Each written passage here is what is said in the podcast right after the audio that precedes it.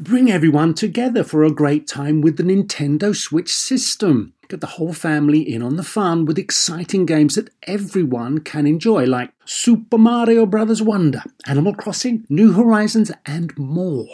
Nintendo Switch has three different play modes all in one system play in TV mode, tabletop mode, or handheld mode when you're on the go. Visit nintendo.com slash us slash switch to learn more. Games rated E for everyone. Apple Card is the perfect cashback rewards credit card. You earn up to 3% daily cash on every purchase every day.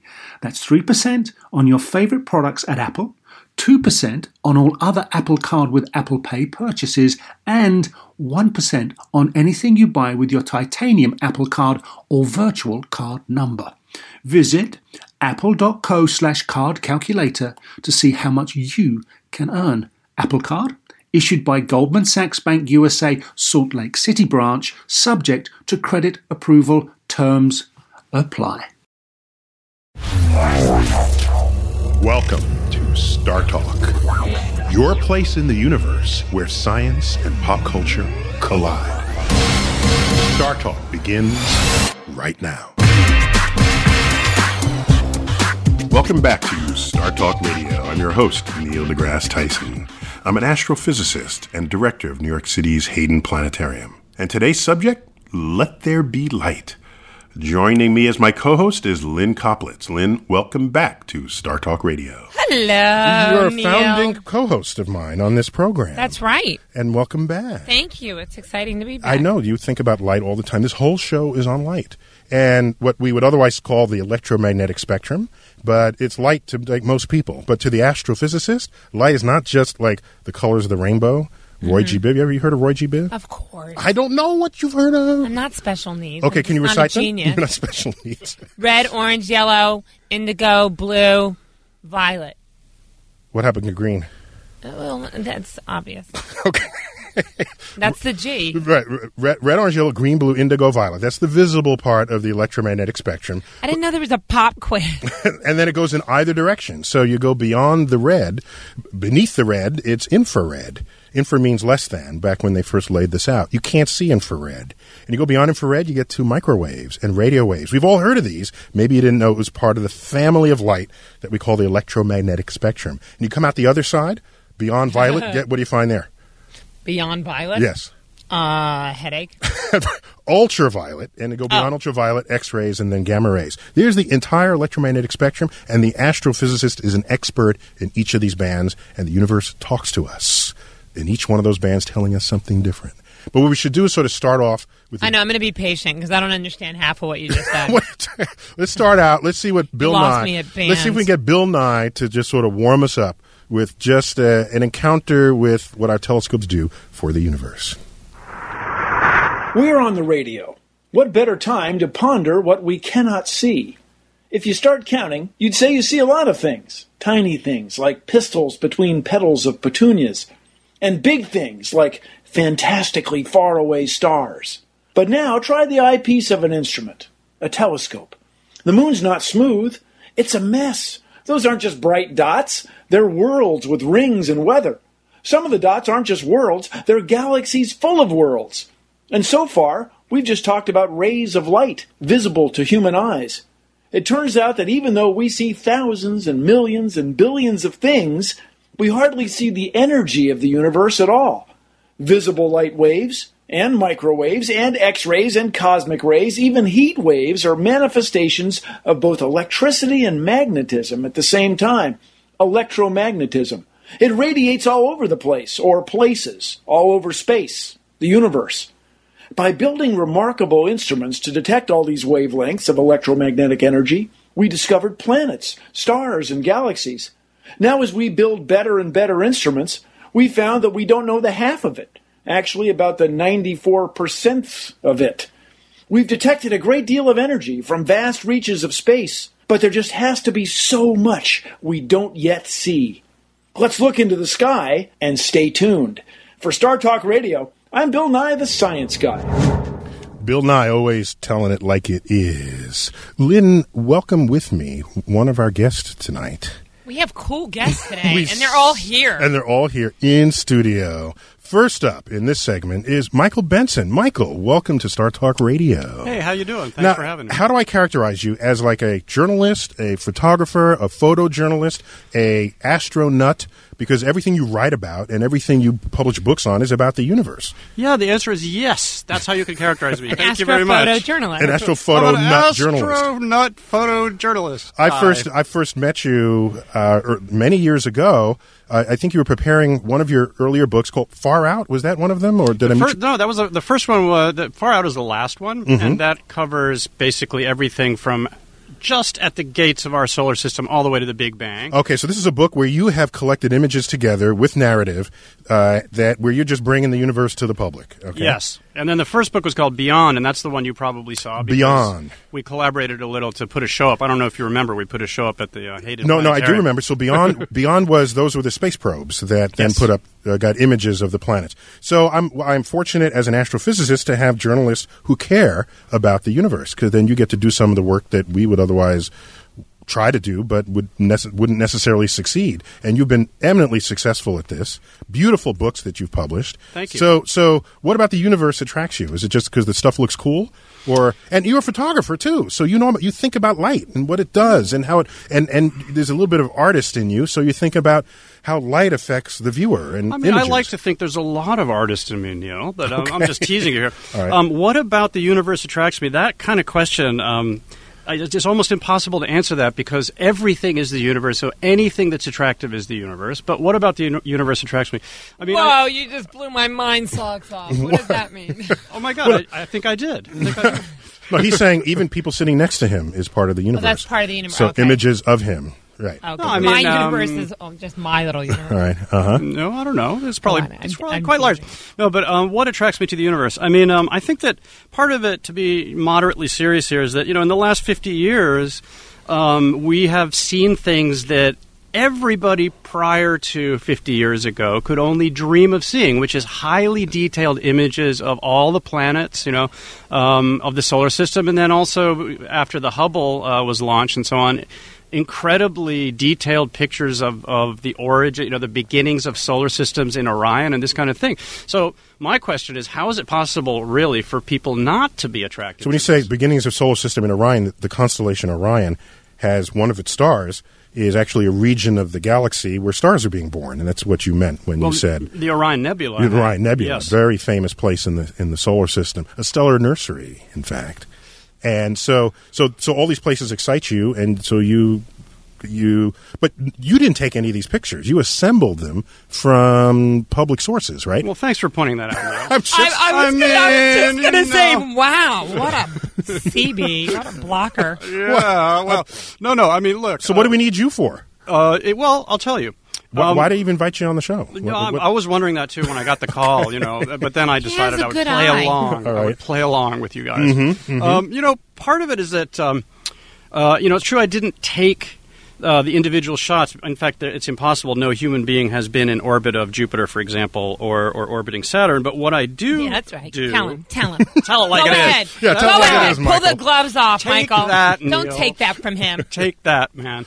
Um, He's no but- genius in here. He's just a guy. I'll hold him. You hit him. Oh, I don't know. I mean- I think he's he's certainly I got know. elements of genius. You know, I mean, just Well, the way I'll- all of us do. Pick okay. a side. Pick a side. Uh, I'm on your side, baby. okay. Um, okay, it was let me, let, let me let me just say this. You know, um, what I do is go into archives that have hundreds of thousands of, of raw images, and I look for extraordinary frames, which I can then mosaic together. Uh, and I- Mosaic means they're they're you tile them together and make a bigger picture than what the single image was. Yes, Yeah. and I composite them to get color, and and so um, you know I feel very much I om- I feel almost authorial towards them because some of them really wouldn't exist if I Authorial. had authorial like I'm the author. Oh, You- okay, you know I feel I, I I feel I feel like the author of of quite a number of them, even though of course anybody can go into the archives, and I encourage this very much to go into the archives. So of the point is, anyone can do it, but they didn't. You did, Right. And so you then had the privilege of being the first in, and therefore the first out with these beautiful books that you've published. I mean, I'll It's tell like you a you story. make a collage almost, but you put it all together. Yeah, I'll tell you a story. I mean, recently I had a show in Chelsea in, in my gallery, which is Hasted Kraeutler Gallery on West 24th Street.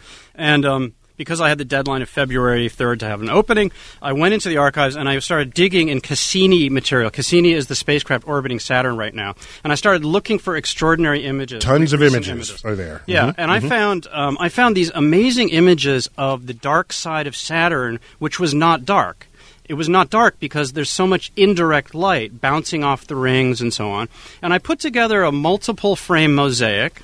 And, and you know, as it emerged in color and I made it seamless and everything, I had the very real sensation that I was the first human being to see To see the backside of Saturn. to be see the, yeah you can put it that way. The backside of Saturn I saw the the rear side of Saturn in a way. Um, you know and I had this amazing f- sensation that you know I was a, a privileged person because I had done this. And then of course for me part of the fun of it is to get it out there and, and Well, let show me- it show it to people Let yeah. me bring in my second of It's three. beautiful. of- What it do you is. It think? is. Uh, let me bring in my second of three guests. His name is Brian Abbott. Brian, welcome to Star Talk Radio. Your first appearance. Thank you, Correct. Neil. Thank you. It's a pleasure to be here. Brian, I, I, I, you have to tell this to the audience. Tell me, tell everyone, because I know in advance. Tell everyone what it says on your business card is what it is that you do. You are what? Well, I have a business card that reads Manager of the Digital Universe. Manager of the digital universe. That is so cool. That's like, does that get you dates in the bar? Is that? It, it doesn't hurt. It's better than Staple. Manager of Staple. so, so Brian, you you come to this. You have a, a, a huge science background. You're computer literate, and you put together data sets for the Hayden Planetarium that enables people to sort of. Uh, take journeys through those data, and so I do, what are some of your challenges collecting them scientifically? Because Michael Benson is is is mining the archives, and, and and that's cool. But at the end of the day, they're still just photographs, still photographs, two D photo. Sorry, Just- Michael, I, I'm sorry. just, yeah. So Brian, It's art too. yeah, it is art. It is art. But Brian, you take another dimension here. So where where do you Well, take it? that but that's third- just another dimension and that, that's a hard dimension. You know, astrophysicists have a hard time getting distances. Distances is everything. Pictures of something in the night sky, seeing the, the sort of 2D sky, if you will, from Earth is great. what but sky? Oh, the 2D. two-dimensional. 2D. mhm. But getting distance to that object is very challenging. And once So- you get the distance, then you can create a journey through it, right? That's right. Uh, okay, so now now it's not just visible light data that you've got because we've got telescopes in every band of light of the electromagnetic spectrum. We have ultraviolet telescopes and in, infrared tele. We got a telescope in every band that we cannot see. So what do you do with those data? We show them. How do you show them if we can't see them? Well, that's the challenge. Is Actually, I know do the answer to that question, but I want you to say it because you've got the title manager of the digital universe. How do you reconcile showing something that we should be seeing with our eyes, visible, like the stars in the sky, Yeah. with something that is invisible to our eyes? That's what I'm asking. Like How do we Yes, thank you, Lynn. what's invisible, like microwave radiation or infrared or ultraviolet. right? So how do we see that? How do you make it visible to us? We, the, the scientists, and we take and our third You're the guest manager. here. Uh, I want to see the manager on this. I want to see the manager. I want to see your manager, manager.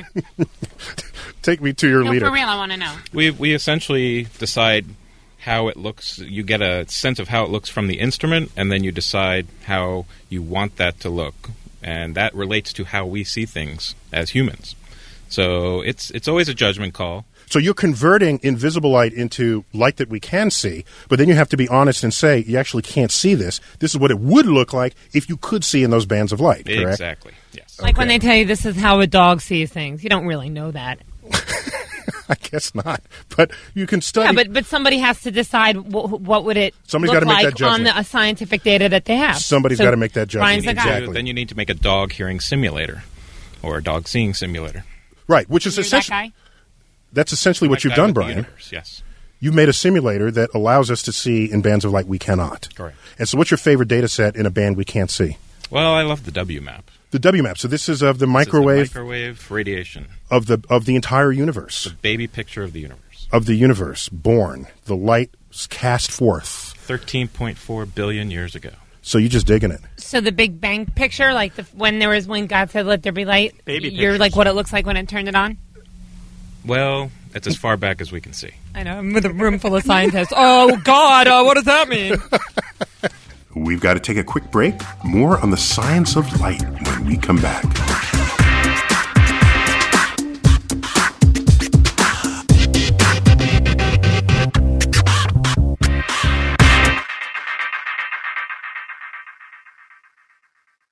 Working moms have way too many to-dos. Switch to H&R Block and have an expert do your taxes for you. Block guarantees 100% accuracy and your max refund or your money back. And with their no surprise guarantee, you'll always know the price of your tax prep before you begin. You can even meet with a tax pro in a block office or online from home. So take a breath, moms. This tax season, it's better with Block. Make an appointment at hrblock.com. All tax situations are different. Not everyone gets a refund. Limitations apply. Description of benefits and details at hrblock.com slash guarantees.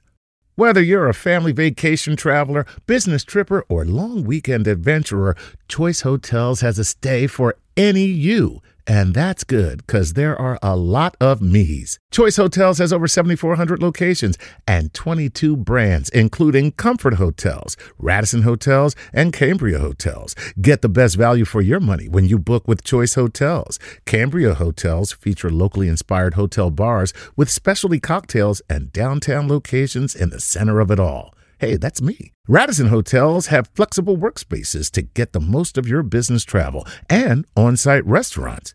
That's me too. And at Comfort Hotels, you'll enjoy free hot breakfast with fresh waffles, great pools for the entire family, and spacious rooms. Hey, that's me too. I guess I'm just going to have to stay at all of them. Choice Hotels has a stay for any you. Book direct at choicehotels.com, where travel comes true. You can make money the hard way becoming a bullfighter, or save money the easy way with Xfinity Mobile. It sure beats making money as a human cannonball. Now through March 21st, learn how existing Xfinity customers can get a free line of unlimited intro for a year when they buy one unlimited line. That's hundreds of dollars in savings on your wireless bill. Visit XfinityMobile.com today. Restrictions apply. Xfinity Mobile requires Xfinity Internet. Reduced speeds after 20 gigabytes of usage per line. Data thresholds may vary.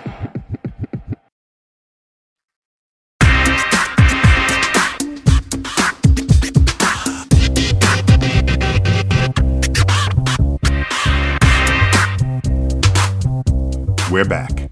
Let me reintroduce my guests. Michael Benson, journalist, photographer, uh, space geek, all the way. And I ca- not a, a month goes by where I don't read one of your op eds or editorials criticizing NASA and the nation's priorities. Maybe we'll get back to that a little later. Wow, there is some weird tension with you guys.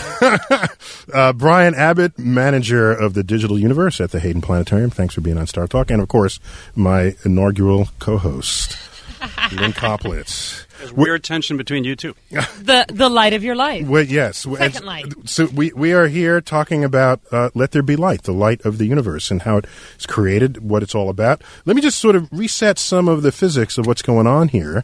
I Uh, have some questions. Sure, sure. So light is energy. It's a it's a form of energy. There are a lot of kinds of energy. There's kinetic energy of, of motion. There's potential energy. You get that in in in where you are in the universe, or you can have chemical potential energy. That's the energy that shows up when a bomb explodes. But in the universe, light is a form of energy, and we call it electromagnetic energy. And li- from the Big Bang? yeah, so at the at the Big Bang, you have all of this energy in a very small volume, and it is so hot, it is so energetic that matter is forming out of the energy according to equals mc squared, and the matter that's According for- to the Bible, God just said, "Let there be light," and then the light turned on. But you're saying yes, I'm saying something bunch of crap different together. from that. Okay. I, I am indeed saying something different from what you read in Genesis. Yes. So what we have here is this soup. It's a matter antimatter energy soup, and then as it expanded and cooled, all the matter and antimatter particles collided with each other and annihilated and created light. Except some anti- some matter was left over out of this. One out of a hundred million particles was left over, and that is the matter that you and I are made of. And all the other matter antimatter collisions created the light of the universe, now visible as microwaves. At the distant, most distant um, uh, regions of the universe, we call it the famous microwave background, the baby picture, the Big Bang. And so this is light. It all travels at, of course, the speed of light, which in miles per second, 186,282 miles per second. And if you want to get really geeky at home, uh, one one nanosecond, that's a billionth of a second, light travels one foot. So if you're standing a foot away from someone, you can say, I see you not as you are, but as you once were a billionth of a second ago. So if you were going to time travel, yeah. would that be the speed of light, like in Back to the Future? Uh, did, well, will it be exactly? Yeah. I like my really serious questions. Look at all of our science, like, all of our really smart people in the room. We're like, who is this hooker and why is she yeah, it's here? exactly like that, minus the flux capacitor. Yes, we no. So telescopes are kind of like time travelers because as you see far out in space, you see far back in time. You, s- I see you as you once were. Like I said, two billionths of a second ago. You're two feet Am I away from me. Uh, you you are younger as I see you than you are at that moment that I see you. Can't yes. you just said that. Yes. the moon, the moon is uh, like a little more than a second, light second away. The sun, 500 light seconds away. We have galaxies. Here's a cool one. We have galaxies that are 65 million light years away, which means if they had a powerful telescope, they could look to Earth and they can see the dinosaurs going extinct as it's happening, as it's unfolding. Oh. You're my mind. They would need super duper telescopes for Can that. Can we go back to something simple for a second? Well, what's that? Because let's break it all down for me. Okay. Yeah. Um, first of all, like you said, light and energy. Is that why we can see lightning? Well, light. Well, so yeah. So lightning is a lot of energy in a small sp- spot, which rapidly expands the air and it creates a, creates basically a shockwave. So you hear the thunder, and it's very Ah. yeah. It, it, it rapidly expands the air, and that cre- it's a shockwave. Okay, and so that that's why you hear it. And of course, you hear it later than you see it. But it is very high temperature, and when you bring anything to high temperature, it glows. You see the sun because it is at a high temperature, it glows. You heat anything to high enough temperature, it will glow. Period. Whether or not it's a gas, solid, it'll it'll Yes, it'll it it'll glow. That's correct. How interesting. And there, and there's a guy from the 19th century who put together all our current understanding of the behavior of light, and he's, called Maxwell, James Clerk Maxwell, and they're called Maxwell's equations, one of the most beautiful set of equations there are in all of physics. Have you ever heard of Maxwell? no. You know, uh, the only Maxwell I know is the coffee guy. I'm just checking. I, and in fact, I don't know if it's the same guy. Probably not, though. Did he? uh, Who discovered X-rays? Who discovers X-rays? Wilhelm Röntgen. In fact, in Germany, they're not called X-rays; they're called Röntgen rays. Yeah, so they they still. Röntgen rays? I don't know if I'm pronouncing any Germans out there. thank for my mammogram? Uh, yeah, basically Wilhelm Röntgen, and was actually discovered quite by accident. He was working with sort of high energy emissions from tubes, and his hand happened to be in the way of a photographic plate, and he developed a plate and saw his bones on that Oh, photographic. creepy. It's completely creepy. I would have freaked out if that had happened. And so, then he did it again. not knowing that this is the kind of thing you things you die from, you know, t- too much exposure to X-rays. You've been in the X-ray room, and what does the X-ray technician do right before they flick the switch? They all leave. They leave, close the door, shut the door. That's what they do. The CAT scan's the worst. They go like down the hall and talk to you through a thing. They're like, "Are you okay?" No, I'm not okay. I'm alone in obviously what's a really frightening room. Well, so about these are just bands of light that actually are in our everyday lives. So your cell phone uses why microwaves. those, why are, tell me this because I try, and, uh, and now I've got all of you here in this little light summit meeting. I want to know when like I, I travel all the time when I'm on the road Mm-hmm. and I'm going to be doing it this week. Wednesday I'll be at the Orlando Improv. Um, but anyway, my question is this: um, and for those who are listening on time delay iTunes podcast, which I Wednesday was that? Yeah, it that is, Wednesday's yeah. like a month in the June, past by then. Okay. somewhere in June. Wha- Whatever, just go go online and look for it. But um, the Orlando Improv. It's a light delay. Um, but here's my question: uh, They're making me now at the airport walk through those body scan things. Yeah, that's where they someone else sees you naked, and the person that sends you through doesn't see it. Yeah, they try to split the person who knows who you are from the person who sees You know, your you know, body I don't parts. care about people seeing me naked. That that is enough of that. If someone wants to say, by all means, they can take a look. But I'm more concerned. Like, can it kill me? Like, how? How, why does this light hurt us? I, well, I haven't formally studied that scanning process, and I, So you don't know. That means DK in genius speak. what they what they yeah, don't know. Yeah, so they claim that it's not any more dangerous than than a plane flight that you might be taking. Your You exposure know? to your exposure to radiation on that, Brian. This is exactly what I've heard. That when you fly in a plane, you're actually exposed to more radiation than you would be on Earth. Right uh, on Earth's surface, because the atmosphere protects you from it shields you from a lot of radiation that's coming from space. Exactly. That's right. And and notice that the doors of it are open. By the way, in your microwave oven, which also uses microwaves. By the way, I, I sh- I should have let off by saying, what's the difference from one band of light to the other? The length of the wave itself. Microwaves are about a half an inch a third of an inch long in a little the, little wave shape. So if you want to block microwaves, just put a screen where the mesh is smaller than that size, and the microwaves can't get out. So take a look at the door of Oh, your yeah, microwave it's oven. that screen. It's a screen that's got holes. Why doesn't the microwave come through the holes? Because the la- wavelength is bigger than the holes themselves. And are you old enough to remember how people used to receive TV signals? Rabbit ear antennas? Oh, yeah. exactly. Why are the antennas that long? They're about a meter long, you know, about a, a yard long. That's the length of a radio wave. Radio waves are longer than microwaves. And, and you want to capture radio waves, you get a the, the antenna has to be about that length. So walkie talkies, which use microwaves, how big is their antenna? It's much stubbier. It's like you know, it's like an inch. Wait, if they use microwaves, then can't that be bad for you to talk into them? Well, if you create a cavity and zap you with much greater power than what goes on in a, in a walkie-talkie, then it would boil, boil your blood, and that would be bad, right? Yeah, but that's not what happens microwaves otherwise. cook things from the inside out. Yeah, right? so microwaves, what happens is the water molecule really likes microwaves. They have a deep, cozy relationship with each other, which is one of the reasons why when we try to observe the universe in microwaves, you want to get above the cloud forming layer of Earth's atmosphere because clouds wreak havoc on microwaves. Your cell phone signal is worst during thunderstorms. And all microwave signals are corrupted in the presence of water. And we exploited that with microwave ovens because most food that you'll ever consume has water in it, and the water absorbs the microwaves. It vibrates them real fast, and it's friction that cooks your food and nothing else. And so people who think of microwave ovens as nuking the food, not. It's just the vibration of the water molecules all next to each other, vibrating ferociously, creating heat. And it's microwaves in our in our life and in our culture. That and, and microwaves, Brian, you've got microwave data sets telling us what's going on in the early universe. That's right. what kind of light is it in night when you use night vision goggles? It depends. So, what the kind that you flick the switch on your camcorder? No. That one is like infrared. no, And- but that's night night mode. I'm talking mi- about the kind Buffalo Bill wore in um, Silence of the Lambs. Oh, okay. So that would be like an image intensifier. So that takes the very low. Those are developed in wartime, by the way. So you can like Yeah. shoot people in the dark of night. Like, what the SEALs use. A lot of this is military technology, and so very, very low light situations, you can greatly magnify it electronically, so you have it looks like it's broad daylight to you, and someone else is groping in the dark. So that groping. they, Do you mean that literally? I mean what literally groping? Groping. The groping. Uh, yeah, yeah. Just trying to make an intervention Mike is here. getting a feel for the show. Yeah, getting a feel for the show.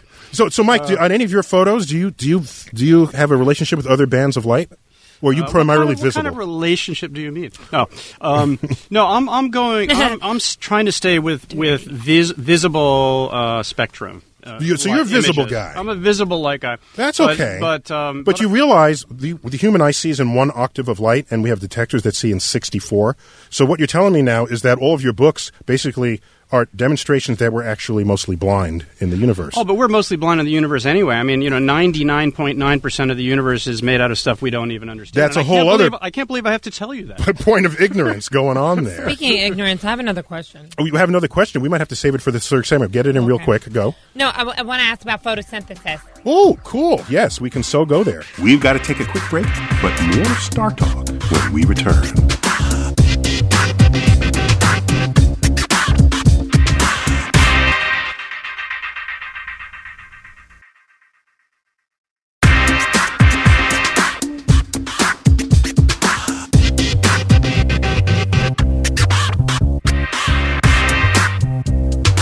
This is Star Talk Radio. Welcome back. Today's subject Let There Be Light. I've got Michael Benson, author and journalist. I've got Brian Abbott, manager of the digital universe at the Hayden Planetarium. And of course, the light of Star Talk, Lynn Koplitz herself. Hello. Lynn, you had a question just before the break. What was that? I did, but I have to tell our guests that Neil tells me there are no stupid questions, although sometimes I feel uncomfortable because I do feel like there are things I should have listened to in science The- class. let me just say, you asked the best stupid questions there Okay, ever thank were. you. Okay. Okay. If that's how you have to feel about it. Having preempted that, I will Mm-hmm. say I've now. I, I never used to be able to like let plants live in my care, and I've just started raising some little plants, and I've given them all names, which is kind of weird. But I'm 43 and You've named your plants. Okay. Yeah. Right. Anyway, so I put them on the fire escape, and they're doing quite well. But I've noticed because I've been home, I haven't been on the road for a month or so, and I've been able to watch them. That you know, I know that uh, photosynthesis is what it is. Right? Yeah, they, they like light. Yes, they like need light. light. But some of them, like Steve, he's foliage. He leans toward the light. Steve leans. But what I thought it was Steve is the name of one of your plants. Yes, but it- here I thought it was just Steve is he's he's very cute. But Steve leans towards the light, but I thought it was just sunlight. But I bring him in at A- night. any light that it, so to actually so any any light. And the pansies open up at night when I turn the little light on at night. so you're messing with their biorhythms. Well, that's my question. Am I am I screwing them up? You're Is, complete- is pansy the name of a plant, or is that the type of oh, No, plant? their name's Panzel, Michael. Oh, okay. Well, I, I should have Why known. would you name Duh. them pansy? They are pansies. Duh. Be So like me calling you man man. most people think that plants like light, but in fact, it's the light that's inhibiting the growth of the plant on the side of the plant that faces the light, allowing the far side of the plant to outgrow the side of the plant that's nearest the light. And so we then say, oh, it's leaning towards the light. In fact, the light is inhibiting the growth of the plant on that side. Oh no, I'm Yeah. stunting their growth. Well, this actually, is why I can't have children. because I don't know how to take care of them. I don't things. see that connection. I, I'm sorry. Because I could stunt their growth. Yeah, because you have to do more than just water the children. Yes. But here's my well, you have to do more than just water a plant. Here's Yeah. my question. So when Yeah. it's leaning, then why does it say to plant things in direct sunlight? Uh, there's some plants that prefer direct sunlight rather than diffuse sunlight or indirect sunlight. So it just depends on how the plant evolved. So if I don't have sunlight, can I just put them in a pot and put a regular light on them? uh, if you want a light that's close to the spectrum of the sun, and you can buy sun lamps. Oh yeah, yeah, yeah. But you could you can completely you don't even need the out, outdoor sun. Just go for it. Interesting. Yeah, just put in a light that you don't want a regular incandescent bulb. It's not blue enough for what the plant. What happens to people on. if they're never if they never have any sunlight? Uh, Vitamin D. What is, which what's the vitamin you're supposed to take in the winter? Vitamin D, yeah. Yeah, so you don't get vitamin D. You don't produce vitamin D. Yeah, if you have light skin, yes, that's a that's a rule. So what happens to you? Well, Like, can you get, die from not getting any You light? get scurvy. yeah, you, well, no, scurvy is vitamin C. You Okay, get your but I'm vitamin you know, straight. improvising. Are you like powder? I, well, so so yeah, so you need that sun helps you the body produce vitamin D. That's correct. But And what so happens if you don't have vitamin D? What happens to you, you? your bones weaken. Really? Yeah, and if you- you, you and if get you- depressed and and if you you're, drink. and if you're developing, then you you you get rickets. I think and I you, have you that. look like the cowboy with the bowed legs. Okay. But let's get back to the universe, if we may. Please. Just let's let's understand how this works. So we have objects in the universe that emit light, and the visible part that's easy to understand because our eyes see visible light. Many really cool things in the universe don't know anything about visible light, and they're trying to talk to us in bands of light we cannot see. And it's a triumph of 20th century astrophysics that we've been able to build specialized telescopes with detectors that can reveal the universe in all these bands of light ultraviolet, X rays, gamma rays, radio waves, all these bands of the electromagnetic spectrum that tell us what the universe is actually doing because we are practically blind. Who came up with black light? Black light, that's just ultraviolet light. And the part of the ultraviolet light you, the part of the black light you see is just violet. But it's really doing its job in the part of the spectrum you can't see, the ultraviolet. And bug zappers? Oh, that's right, because the ultraviolet. That's right, because black light you can see all the lint and all the dust. Yeah, well, so yeah, so that's the ultraviolet sort of make, rendering that aglow. So you Is that what you used to find DNA on things like the crime scene people use? uh, the crime scene people will use ultraviolet light to see different things that are, might be left on your sheets. Yes. Interesting. And a quick thing about bug zappers. Did you know that bug zappers are violet, basically, because bugs just love violet light? They come out in the early evening where the sky has a higher fraction of the total light represented in ultraviolet. And so you simulate the twilight sky with a bug zapper, and the bug says, I'm flying to the light. And it just gets zapped. Oh, and, and it's great. It's evidence that we're smarter than bugs. That that we can fo- exploit the fact that they are sensitive to ultraviolet light, even though we're not. I got to bring in our third guest here. Third, this guy, there's, there's no one like him in the universe. Last I checked, Carter Emmart. Carter, you are you are director of astrovisualization of the Rose Center for Earth and Space. Welcome to Star Talk Radio, and you just gave a presentation at the World Science Festival last night bringing the universe to the public as never before. You are you were born an artist with deep interest in the cosmos. You became um, a computer literate, and you transitioned what used to be canvas and paint for planetarium shows into the 21st century. So, welcome to Star Talk Radio, and tell us what you did last night. Thanks a lot, Neil. Yeah, actually, uh, at, at the Hayden, we had a program that was looking at. Started off with a 60s uh, era uh, light show from the Joshua Light Show, and then we went in. 60s era had lasers and stuff, right? Well, no, it was pre-laser. Pre-laser Yeah, light so show. the- this okay. is uh, and the Joshua Light Show actually backed up uh, Jimi Hendrix and, and other bands. so were, were people getting high in the in the dome at the Uh, time? well, uh, ten minutes of that, and then um, basically, I, I took us um, uh, in a, a piece where we, we leave, we go from the Earth on out uh, to the cosmic microwave background. so we you go zoom, back a zoom, in time. a powers of ten kind of zoom. Yes, we do, and then we actually travel all the way back to Earth and through the atmosphere and down to the town of Norrköping, Sweden, where I actually directed this film last year, and we fly all the way down uh, to quarks in a carbon nucleus. So these are Swedish quarks, apparently. Uh, yes, in that case, it's a strand of DNA. So a tell so table. as you as you zoom out, there there'll be some familiar things. We'll see Earth from a distance, at- right. like the Apollo images. But rapidly, those images would become unfamiliar because you're you're zooming through a three dimensional space that telescopes can't provide. Yes, but it's a it's a data map. Uh, thanks to uh, my work with Brian. Uh, Brian taking data sets, academic data sets, catalogs of, of various objects uh, uh, that we see, we observe with light, and their signature from the light gives us distance information. We're able to plot that. And In three dimensions. In three dimensions, a revolution in planetariums really occurred from that of showing the sky to now showing space three dimensionally. Three and and so yeah, Lynn. I just have a question because I, th- I it, you know, we're talking about the universe. It's just so humongous. The idea of like you creating a show, a light show that represents certain part. How do you decide exactly what you want the show to be? Like it's hard enough. Like when you're putting together a musical or something, how do you decide what parts of the universe are interesting and how you're going to use them? Or another way to say that, how do you know what to not include? Exactly. that? That's what Yeah. I'm trying to ask. The, Thank the you. idea of the digital universe is to include everything. And um, That's the- a cop out. I mean, it's the right answer, but, but you choose a pathway to Yeah. take the visitor on it, and you're invoking an artistic eye to this. We were we were use, we're also yes, and design and movement uh, is a big part of it, and that's uh, that goes to the heart of what our space shows are and, and how we create them and how and how to display the data.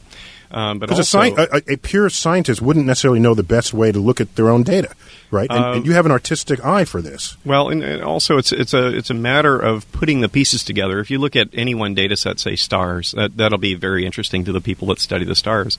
But to put that in coordination to our solar system or the galaxy at large that those stars are part of is our job. So now you get the whole sweep of the universe. That's- that's right. So land right. is the whole freaking universe. So also, I, I should say that the, the, the that the program last night, after bringing us back down in light, essentially um, from the most ancient light we can see, which is the cosmic microwave background. in microwaves, yes. Because as we look farther out, we're looking farther back into the past. That that um, as we, we come down, we, we then hand it over to Joy Hirsch, who's the director of the uh, Columbia Brain Lab, and uh, she talked about really the difference between photons and essentially the light of in our mind and a sense of understanding. And so that mind, so it's, we're really trying to address this issue of the universe around us and the universe that we know in our brains. so you you try, so you went from out, the outer universe to the inner the universe of our inner mind. Correct. You know what that reminds me of? When I used to, when I was in college, I, I took a lot of drawing. I was like a, a art minor, and I remember my one of our, our teachers telling us to squint our eyes because we what we thought we were seeing and what we were seeing were different things. And he said if you if you squint your eyes and you just draw the shadows. And, and draw you know the shadows and the light and then it was so weird because you look up and, and all of a sudden you have a whole image Mm-hmm. and and it, it, it's what you were really seeing Yeah. So Brian, how do we know? I mean, how do you distinguish? I mean, uh, both of you, Brian uh, And Carter. uh, Carter. So there's what is, and there's what our perception is, and how do you make the two work to get the be- the most effective show? Well, you know, when we look up and we see stars, we we can sort of have a sense that they're different distances.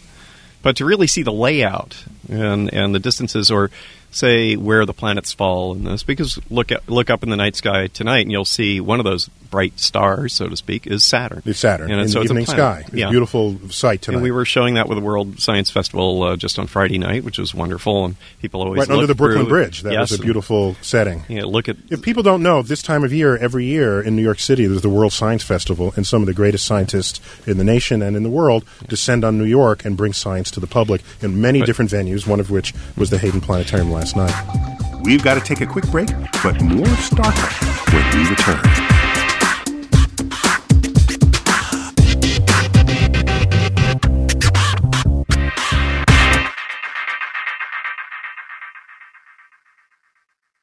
You can make money the hard way becoming a bullfighter, or save money the easy way with Xfinity Mobile. It sure beats making money as a human cannonball. Now through March 21st, learn how existing Xfinity customers can get a free line of unlimited intro for a year when they buy one unlimited line. That's hundreds of dollars in savings on your wireless bill. Visit XfinityMobile.com today. Restrictions apply. Xfinity Mobile requires Xfinity Internet. Reduced speeds after 20 gigabytes of usage per line. Data thresholds may vary. Pulling up to Mickey D's just for drinks? Oh, yeah, that's me. Nothing extra, just perfection and a straw. Coming in hot for the coldest cups on the block. Because there are drinks, then there are drinks from McDonald's. Mix things up with any size lemonade or sweet tea for $1.49. Perfect with our classic fries. Price and participation may vary, cannot be combined with any other offer. Ba da ba ba ba. Sometimes it takes a different approach to help you unlock your true potential. With Capella University's game changing FlexPath learning format, you gain relevant skills you can apply to your career right away. Earn your degree from an accredited university and be confident in the quality of your education. Imagine your future differently at capella.edu. Capella University is accredited by the Higher Learning Commission. Learn more at capella.edu slash accreditation.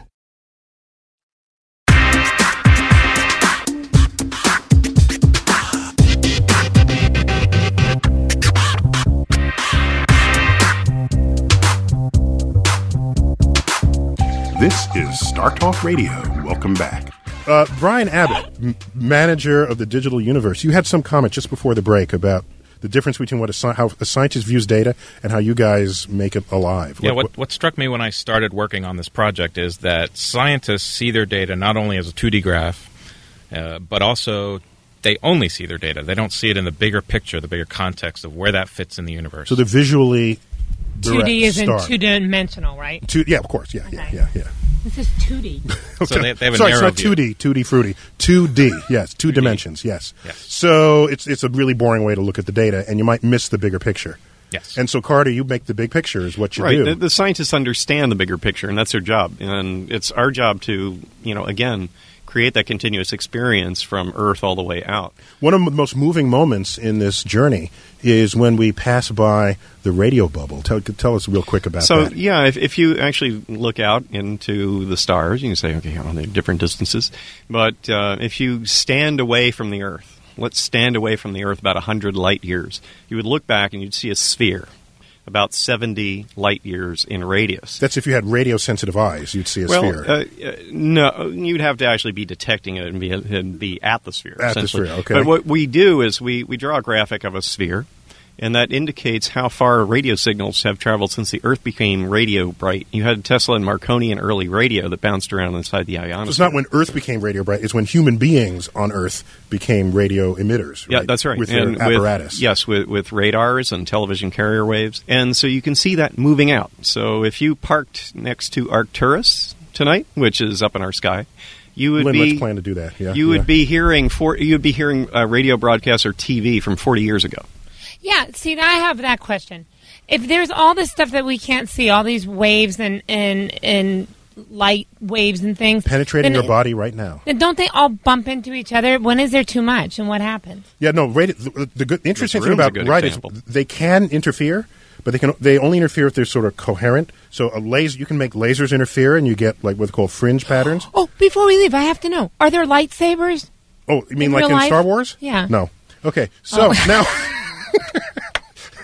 So- He told me to wait and ask on the air. no, no. Here's the thing. No, you can make a you can make a beam of light that would be visible, such Oh, as like, lightsaber. like your light beam thing that you use to point. ever, universe. and I even tweeted this a few weeks ago. Lightsabers would not hit each other; they would just pass right through one another, and th- they wouldn't have these sword fights the way they would show it. They would just pass through one another. What kind of light is lasers made out of? Like Uh, it's it's visible light. Uh, You can make you can make other kinds of l- lasered light, but the ones Well, we're most familiar with are, are Well, visible. The, the, the, the radio sphere sort of sets us up in a sense that if you go away from the Earth far enough, you're going far enough back in time. Everything we see, you know, a star twice the distance away is twice as far in the past, essentially.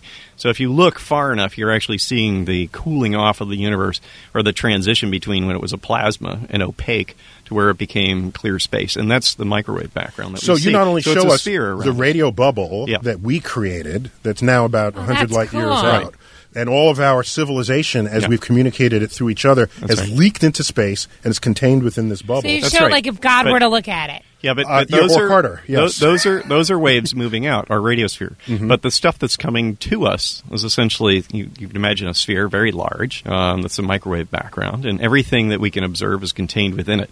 And it's centered on us, but that's just because it's us observing it. If you moved anywhere else, you'd also see a sphere it around would all be you. feel like you're in the center of that. So now we're in So an Carter creates like accurate art. yes, yes, and that is the hallmark accurate of the It's 21st pictures century. Pictures from data. So, That's exa- and like the as the he gave the analogy a moment ago with the dioramas, something that the American Museum of Natural History pioneered hundred years ago, where you create you, you, it's not just an animal stuffed on a on a pedestal. You put it in an environment that transports you to that local to, to, to that to that so cool. location. Yeah. So now we're we're in an expanding universe, and this microwave light and all the light in the universe is getting diluted in space, and its energy is dropping.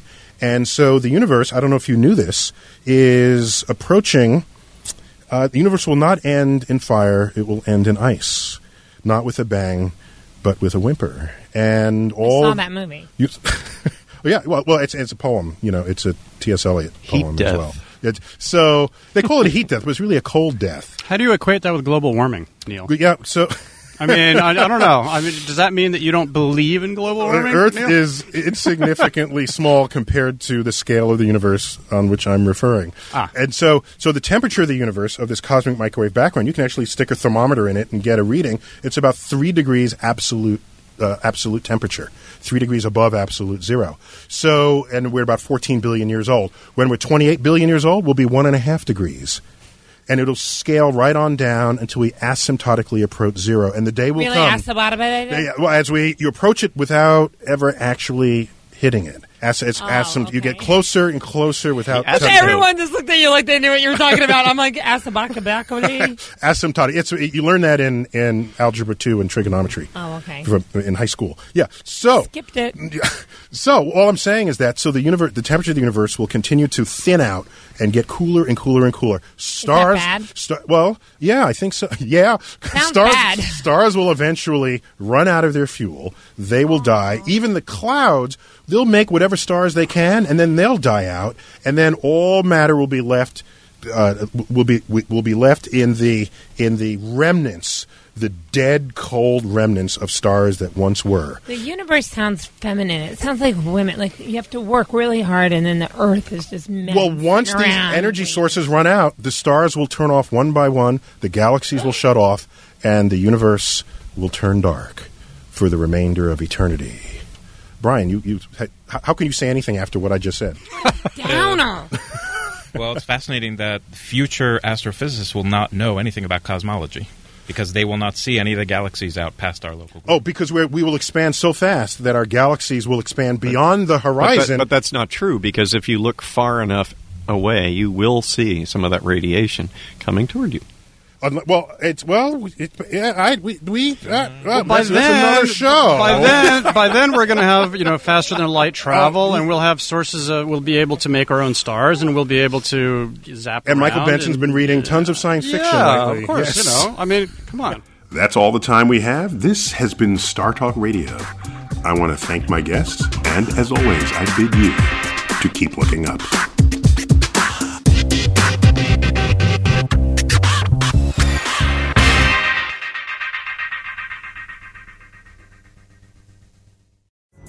Pulling up to Mickey D's just for drinks? Oh, yeah, that's me. Nothing extra, just perfection and a straw. Coming in hot for the coldest cups on the block. Because there are drinks, then there are drinks from McDonald's. Mix things up with any size lemonade or sweet tea for $1.49. Perfect with our classic fries. Price and participation may vary, cannot be combined with any other offer. Ba da ba ba ba. At Capella University, You'll get support from people who care about your success. From before you enroll to after you graduate, pursue your goals knowing help is available when you need it. Imagine your future differently at capella.edu.